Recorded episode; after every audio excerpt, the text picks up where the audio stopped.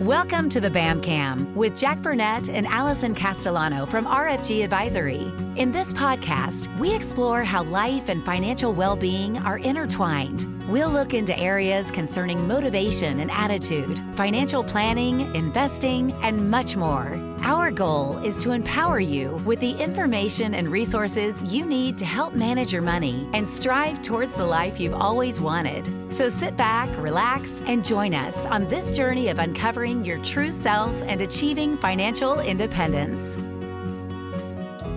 Hello and welcome to the BAM Cam podcast with your hosts, Jack Burnette and Alison Castellano. I'm Wendy McConnell.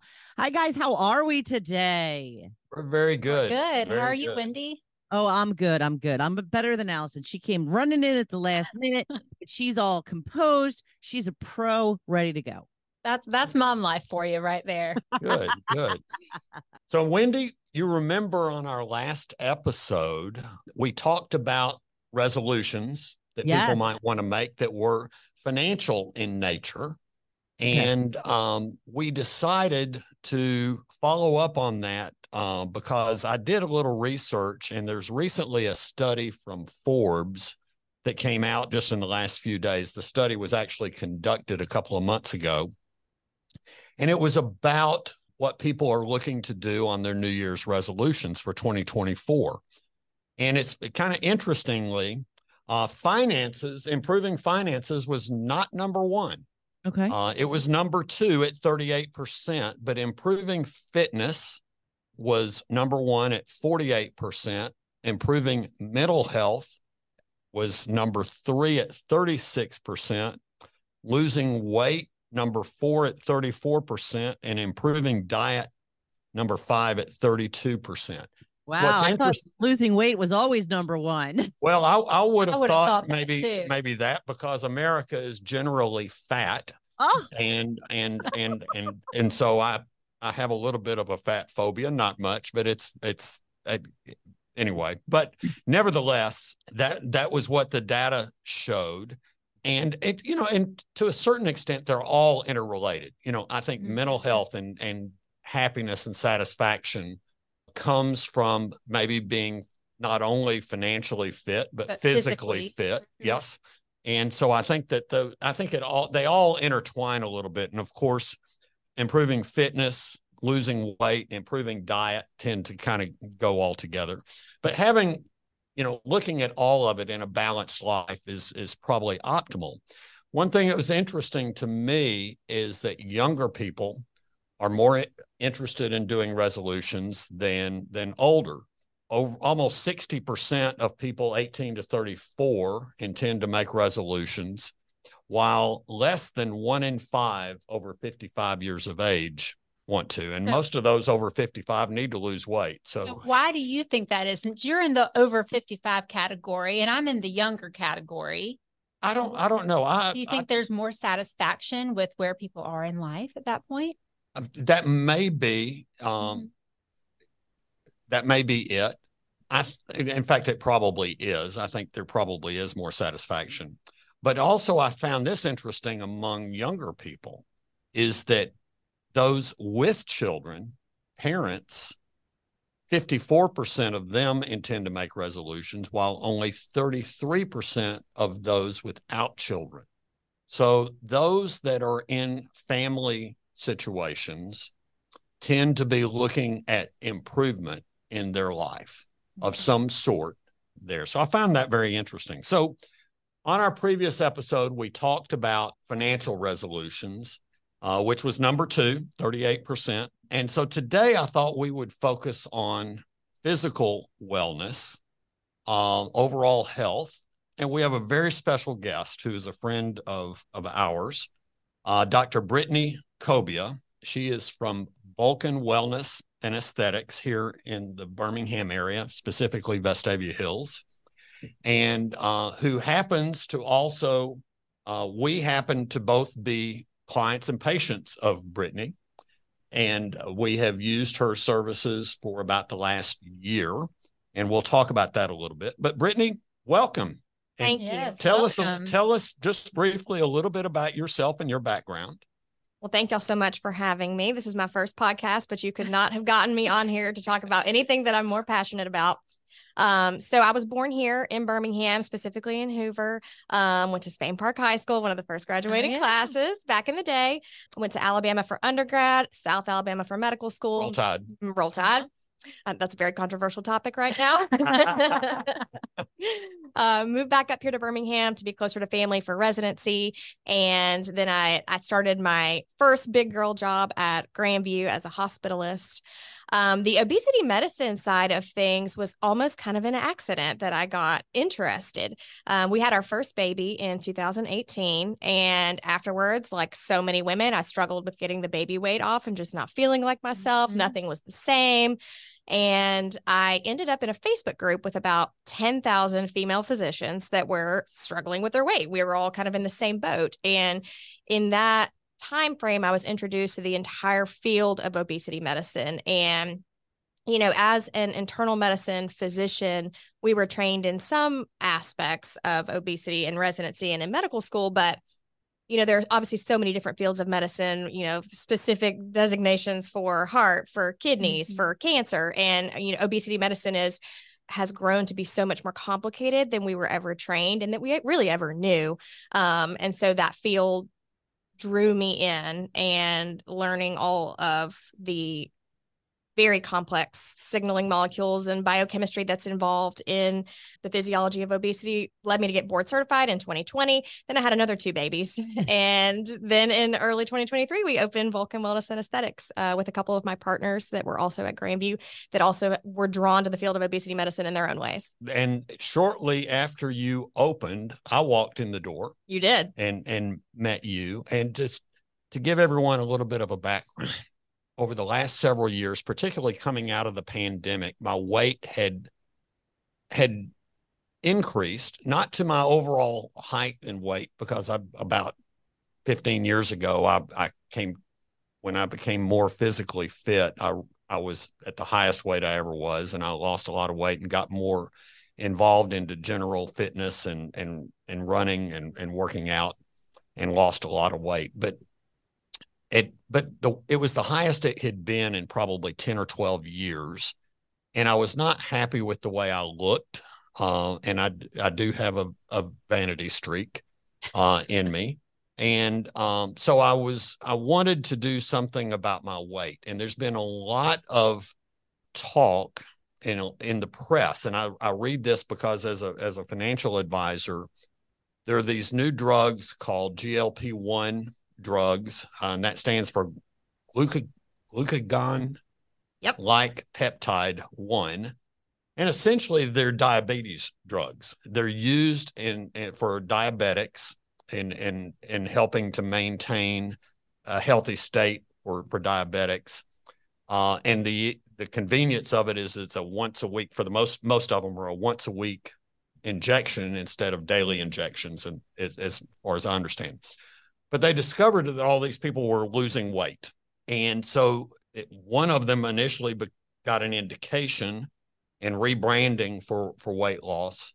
Uh, but I've been reading about Eli Lilly and Novo Nordisk. Those are the two companies that have the, the two most significant injectables here. Brytney, tell us a little bit about how these drugs work because that was my general question when I first came to you. Well, most patients, when they come to me, they've heard all of the the GLP-1 in the media. And this is a really complicated time to be, you know, to watch the news and try to figure out what is true and what is not true. I think it, it's also a very confusing time for obesity medicine in general. You have the whole body positivity movement, but then we still have people that fat shame. And then we also have celebrities that have lost weight that are then shamed for losing weight because they're supposed to be body positive and not lose weight and remain mm-hmm. overweight or obese or you know whatever category they're in. So so many patients come to me and they they're asking about these new GLP-1 drugs. Most of them have been on some sort of appetite suppressant in the past which is usually a stimulant. And those do work for some patients, but again, the physiology of obesity is so very complicated that the best thing about the GLP 1 drugs is that they target so many ways that people can lose and gain weight. the the main thing that they do and the and one of the huge ways that people gain weight as they age is they become insulin resistant so essentially as you eat a large meal your pancreas then spits out a big glob of insulin that your your tissues are supposed to use that insulin take all that good blood sugar that you just gave it and convert it to energy for your organs to use as we age, we become more insulin resistant. So our body doesn't use insulin the way that it should and the way that it used to. So is that why I have to take a nap after a big meal? that actually is a yes. Since I'm older and demographic. Your body is not using insulin the right way. so essentially the the drugs help your body use insulin the way that it used to and the way that it's supposed to by converting all that energy that you gave it, all that glucose and blood sugar into energy instead of storing it as fat. I hear so many patients that come in and they say, I have done the same exercise routine for the last 20 years. I have eaten the same foods for the last 20 years. I have a healthy lifestyle. I, I eat low carb, I exercise, and all of a sudden, the the scale is not reflecting what it has in the past. And so much of that is because again as we age we get some of that insulin resistance and our, we're storing more of the blood sugar and more of the glucose that we're giving our body as fat instead of converting it to energy. Well that that, that kind of was a picture of me yeah that sure. that sounds like me too you know. Yeah. since college really i've been pretty active. I like working out. I don't think i eat terribly bad. Of course i have one big vice is peanut butter M&Ms. but, you know, there are worse vices to have out there. Sure. That's but, a great vice. they're really good in the freezer, by the way. Yes. but yeah, that was that. What you just described, Brytney, is me exactly. I was in the gym working out, eating mostly pretty good.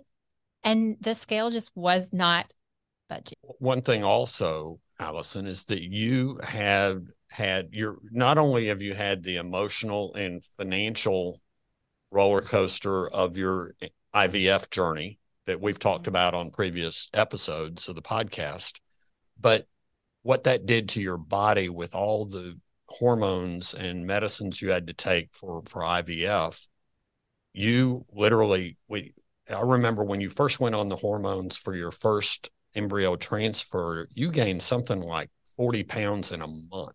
Yeah. And it's almost like I, I, would see you not every day, but maybe every third day or fourth day. And it was, and I was already like five I, pounds heavier. and do a double take. And and and it was really it was I know it was hard on you, uh, but you and so technically with your pregnancy with Laura, you I only gained you, 10 pounds.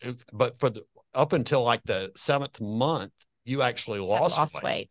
And wow. so, uh, because of, of you were sloughing some of those excess pounds, even though you were gaining pregnancy weight to offset that. So, um, so you had experienced another reason why you had had gained weight.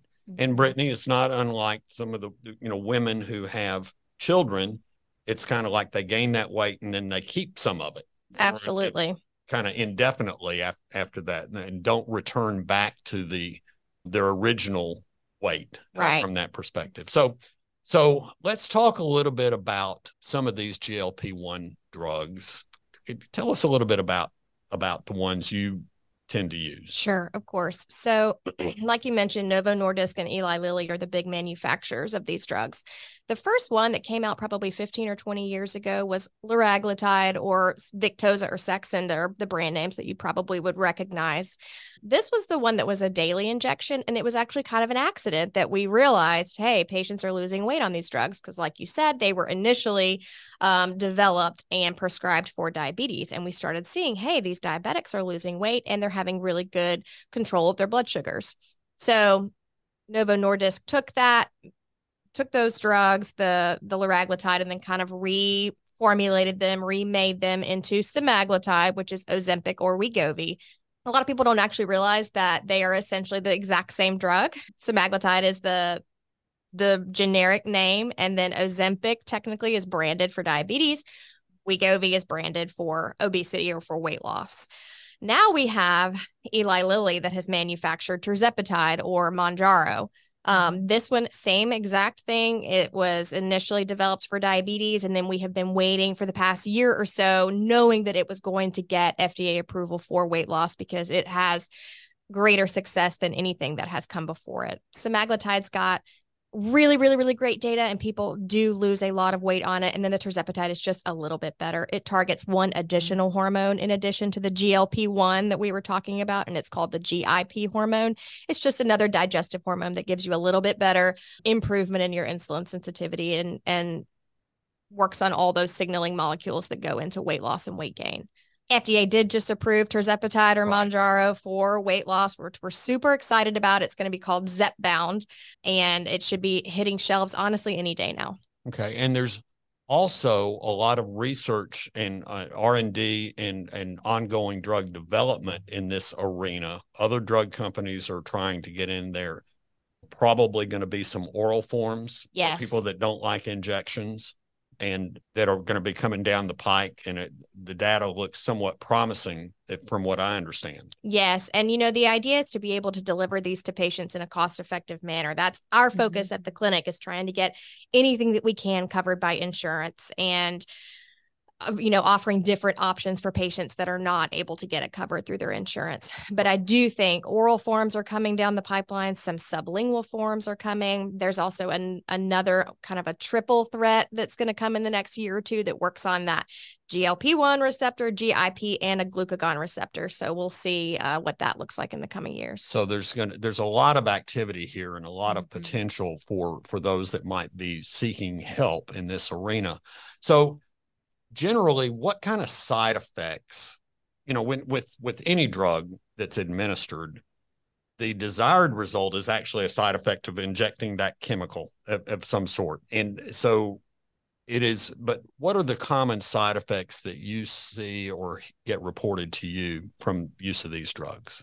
So kind of like you said, the the side effects are what we want the drug to do in the first place. So, mm-hmm. of course, the drugs improve your insulin sensitivity, but they also slow your digestion a little bit. And that reduces your appetite in a way without that stimulant effect of, of other drugs that have come before this. So, anytime you slow your digestion, basically, you're just going to eat Uh, probably a small meal, snack, or something like that. It sits in your stomach for a little bit longer, which makes you feel fuller for longer. But anytime you have food sitting in the stomach for longer than you're used to, that can lead to a little bit of nausea, maybe some vomiting if you're unlucky. Constipation are big side effects that I hear the most of. Typically, as your body adjusts to the medicine, these all resolve and they all get better. For the most part, I'm able to treat patients for nausea and constipation with just over the counter medicines there's super super super low side effects but the people do always ask me about like the hot button issue of are am i going to get thyroid cancer or am i going to get pancreatitis or am i going to get gallstones we haven't seen any of those things actually happen in our clinic and they're exceptionally rare but there is of course a warning on on the drug labels like there is for pretty much every medicine if if you ever read a drug label, You might not ever you- take you another probably never prescription take again. it Yep. again. And and you know to this to that extent, you know probably aspirin wouldn't get approved by the FDA today absolutely for, for bleeding purposes. Yeah. So it's it's um it- you know they can scare the crap out of you, but I've had great results with this. Um, over the last 10, 11 months, I've lost about 35 pounds and my was I was not technically obese when I started. I was what I would call pleasantly plump. Um, and and I just didn't like the, the way I, I you know, I looked and and and it was just heavier than I wanted to be. And so, and Alison, your results have been even more dramatic uh, because you had some of this, what I would call somewhat artificial weight from your IVF journey. What was Yeah. your total weight loss? I've lost 60 pounds. wow So, and I'm I'm also no longer taking Wegovy. Right. You've Um, been on just maintaining just your weight at just this level. Yeah. And you're, of course, pursuing another round of, of IVF treatment at this point. So you've started taking some more hormones and, and things of that nature. So the results are are quite impressive and, and dramatic. And most people do get similar types of results. Not everyone, obviously, but uh, but they are are very good. One of the things, if you read the press, they always talk about how expensive these drugs are, and they are expensive. And and with more competition into the marketplace, hopefully the pricing is going to come down. Alison, yours was covered by insurance. Mine was covered by So- insurance. So I was paying about twenty dollars a month for my four shots. which is Which is which is one shot a amazing. Just your Yeah. For a unicorn. Uh, yeah, I I got lucky. I was shocked that insurance covered it. There's a lot that insurance doesn't cover, and you know, I'm coming from the fertility world where nothing is covered. So I was pleasantly surprised. Yeah, but that, and that's very good. And so, typically, what are the criteria for insurance to cover, Brytney? Well, that's a great question because actually the FDA and insurance companies disagree on BMI Of course they do. cutoffs. Yeah, of course they do. Um, technically, the overweight category of of BMI is 25 to 30, and then obese is 30 or greater. But insurance companies have decided, hey, 25 is still too thin for us. We are not going to cover these drugs unless you are 27 or above. And between 27 and 30, you have to have some other comorbidity, some other medical problem, high blood pressure, diabetes, high cholesterol to, to qualify. Mhm. But if you're 30 and over, you don't have to have any additional medical problems. Okay, all right. So, So I hit all of that. Yeah. Yeah, and I actually, and. I actually, my initial BMI fell in the between the twenty five and thirty, but I have no comorbidities, so it was I had to pay for mine, and if you go through a pharmacy, regular pharmacy, uh, paying for the brand name Wegovy or or the new equivalent to Mounjaro, the cost can be over a thousand dollars a month at like several like thirteen fourteen hundred dollars a month is what i was quoted Mhm. you have developed or not developed but y'all have another source of being able to access a compounded version which is far more cost effective so tell us a little bit about about general cost when we're using a compounded version Sure. So essentially, compounding pharmacies create the drug on their own and then they add an additional vitamin to it. Maybe it's a B6 or a B12 or an L carnitine or something that is essentially harmless, but that they can add to the base ingredient of the drug and call it a different medicine, a different a different drug to kind of get around those patent laws that that, that big pharma has on these medications you have to be very, very selective with compounding pharmacies. They are not all created equal. The compounding pharmacies that we use, we have visited, we have spoken with their lead pharmacist, with their counsel, observed their sterile environments, and and they have been very they've been vetted by us. Um, but you do have to be careful with compounding pharmacies because this is a really hot thing right now. I mean, people are making a lot of money on these medications, and there are a lot of little pop up pharmacies that are like, "Hey, we've got this semaglutide," and I say that in air quotes because maybe it is, maybe it isn't. Mhm. Um, but the great thing about the compounding pharmacies is that they're able to offer these literally life-saving medications for lower prices than than the retail pharmacies. And you know, the retail pharmacies they buy from from Novo Nordisk and Eli Lilly, but then they have to make their profit too. So then they have to mark the drug up even higher to sell it from their pharmacies if Mhm. you're going to pay by cash.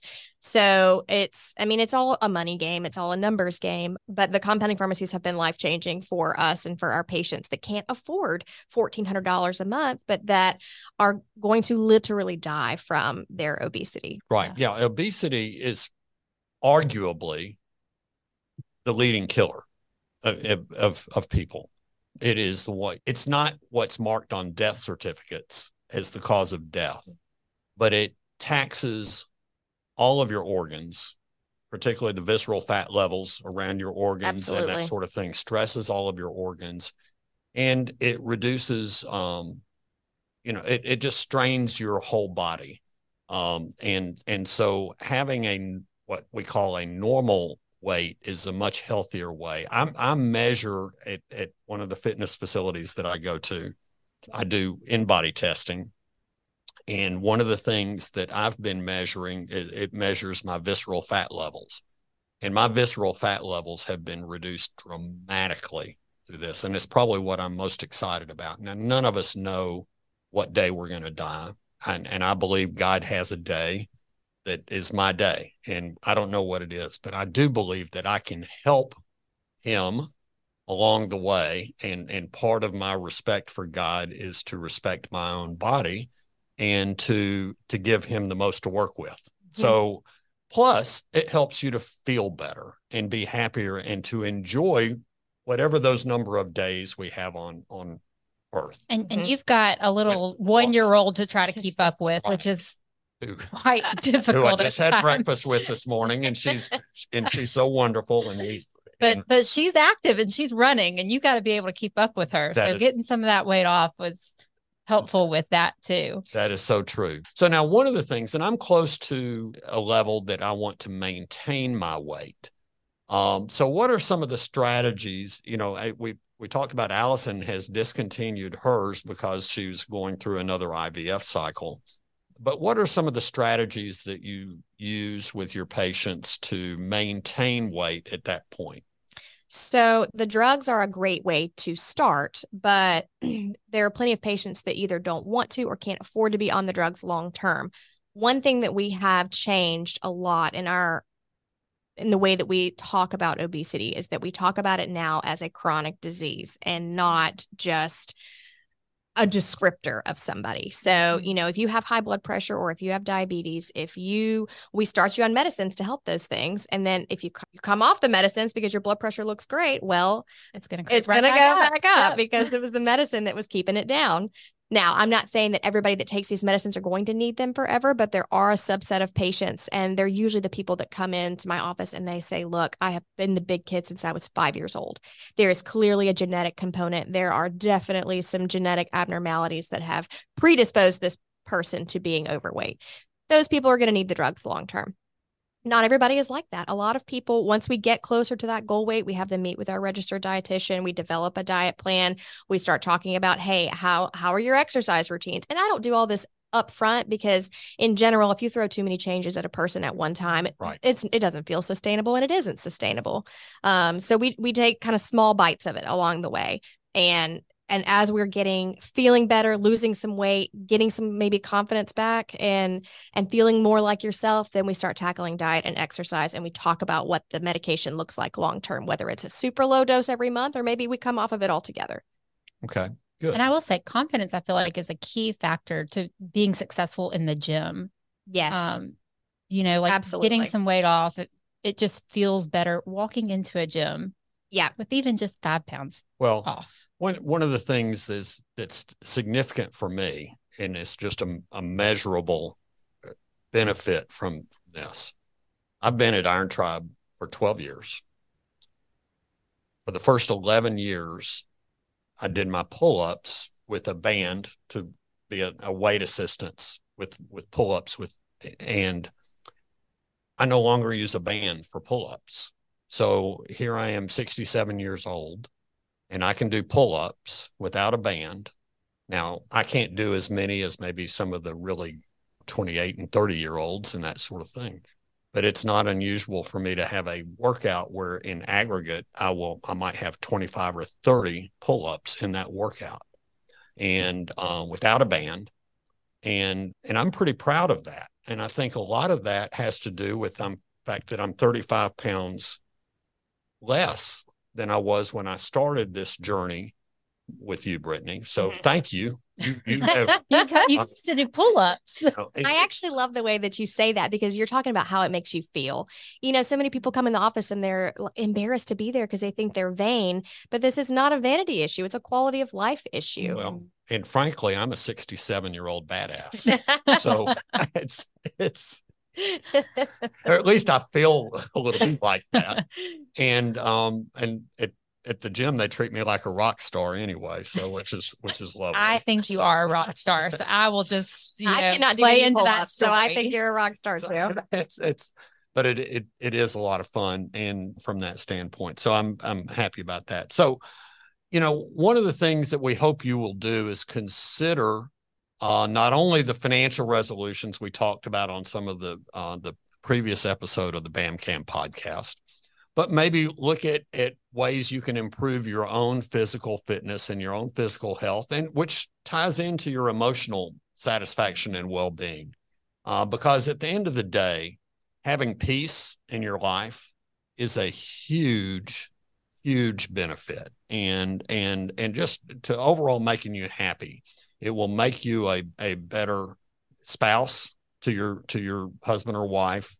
Uh, it will make you a better father or mother. Uh, it will make you a better uh, child of your aging parents. Everything. It will make you a better coworker. It'll make you a better friend if you are happy and satisfied uh, and have peace in your life. So that's my wish and, and hope for you. So, um, two questions for you, Brytney. Kind of final question. One one is obviously for those that are in the Birmingham, greater Birmingham area where we're located can reach out to your clinic and we'll talk about how to do that here in just a second. Um, but do you do telehealth visits? And can this be done and achieved through telehealth if you're not local to the Birmingham area? Typically we like to see you in person at least one time. I gotta put a face with the name. I got i gotta see you. Um, but after that yes we can do telehealth depending on what medications we choose that are right for you. And then we're working on you know expanding our practice to perhaps neighboring states because we do have a lot of patients that are say hey i've got this best friend over in georgia that would really benefit from some sure. of these yeah. um, services so that's so a network perhaps of clinics yes. that, that can be done it may be in the works here yes this is still very kind of early on in this industry it is of, of wellness from this perspective and it's supplant you know our, our it's replacing the traditional diet motivated weight clinics. Yes. From what I understand. And even those are are looking to modify to go this direction. They are. and Jenny Craig's of the world and absolutely. It's all it's all important. It's an all-encompassing field of medicine that requires a multidisciplinary clinic and multiple modes of attack. Right. So to reach Vulcan Wellness, how do we how do we do that? How do they get in touch with you at, at Vulcan Wellness. So you can make an appointment online at www.vulcanwell.com, or you can call us and talk to our wonderful receptionist, Raven. Two she zero, is wonderful. she really is. she is our life's blood. Uh, 205-438-6009. Um, right now we have six physicians that are either uh, board certified or board eligible in obesity medicine. And I mean, I'm kind of biased, but they're all fantastic. They they are, and I've I've seen several of these physicians. And Alison, you're actually your actual primary physician at Vulcan was not Brytney, was That's another correct. one of her partners. Um, Dr. Carson Rowe um, is who I was seeing, yeah. and he's great too. Right, right. They're all they're all yeah. all fabulous. Vulcan also does other things besides weight loss, and so you may want to check out their website because it really is a, a, a thriving business that I've been happy to be a client of and and happy to see them successful. So I'm very happy about that. And obviously, we also want you to consider still uh, working with us for financial planning and guidance there. And you can reach out to us at Iter financialwellness.com. That's I T E R. Remember that iter is the Latin word for journey or pathway. And um, my cell phone number is 205 613-4994. I can be reached at jack at iterfw.com. And you can reach me at Alison at iterfw.com. That's Alison with one L. And my cell phone is 205 504 9868. All right. Very good stuff. Thank you. Uh, Brytney, thank you for joining us today. And thank you, as always, to you guys. And thank you for listening. Please like, follow, and share this podcast with your friends. Until next time, I'm Wendy McConnell. Thank you for listening to the BAMCAM podcast with Jack Burnette and Alison Castellano from RFG Advisory. Click the follow button to be notified when new episodes become available. Visit our website at rfgadvisorywealth.com slash Jack Burnette or give us a call at 205-510-9072. And don't forget to click the follow button to be notified when new episodes become available. Content here is for illustrative purposes and general information only.